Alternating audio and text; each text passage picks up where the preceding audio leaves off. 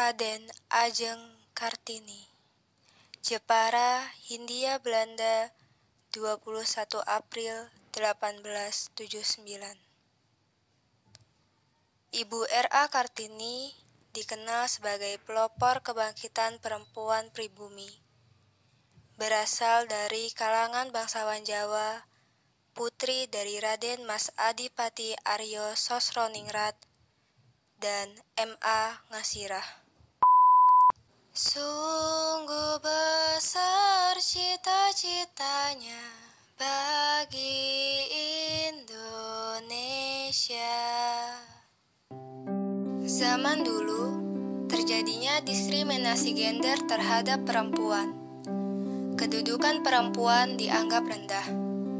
Perempuan dianggap lemah lembut baik secara fisik maupun psikis dikhawatirkan tidak mampu menjaga diri dengan baik. Hal ini tentu saja merugikan perempuan karena aktivitasnya dibatasi. Perempuan harus selalu di rumah, perempuan harus dipingit pada usia tertentu, perempuan harus mau dijodohkan, bahkan dengan orang yang tidak ia kenal. Bahkan perempuan, terutama perempuan pribumi, tidak mempunyai kesempatan untuk menimba ilmu. Anggapan tersebut terwariskan secara turun-temurun, hingga akhirnya seorang pahlawan emansipasi wanita, yaitu Ibu Kartini yang tidak setuju akan hal itu, berusaha memperjuangkan hak-hak wanita. Ibu Kartini ingin memajukan pemikiran perempuan pribumi. Ibu Kartini ingin melihat perempuan pribumi dapat menuntut ilmu dan belajar selayaknya perempuan bangsawan maupun laki-laki. Berkat kegigihan Ibu Kartini, kemudian didirikan sekolah wanita oleh Yayasan Kartini di Semarang pada 1912. Kemudian sekolah ini juga didirikan di Surabaya, Yogyakarta, Malang, Madiun, Cirebon, dan daerah lainnya. Nama sekolah tersebut adalah Sekolah Kartini.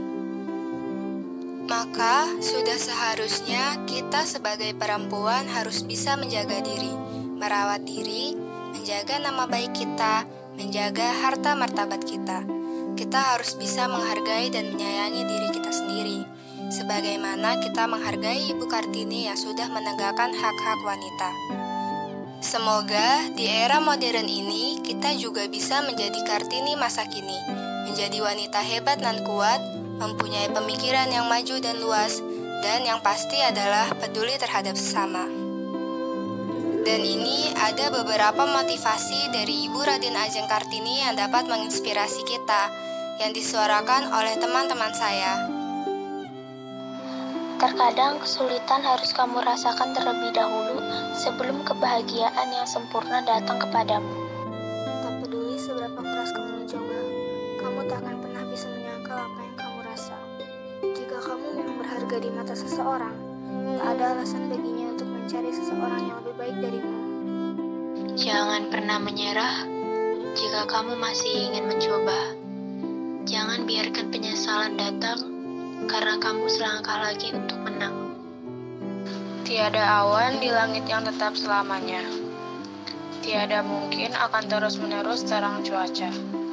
Sehabis malam gelap gulita, lahir pagi membawa keindahan. Kehidupan manusia serupa alam. Cita-cita itu ialah memperindah martabat manusia, memuliakannya, mendekatkan pada kesempurnaan. Jangan biarkan kegelapan kembali datang. Jangan biarkan kamu wanita kembali diperlakukan semena-mena. Teruslah bermimpi, teruslah bermimpi. Bermimpilah selama engkau dapat bermimpi. Bila tiada bermimpi, apakah jadinya hidup? Kehidupan yang sebenarnya kejam. hal yang benar-benar dapat menjatuhkanmu adalah sikapmu sendiri.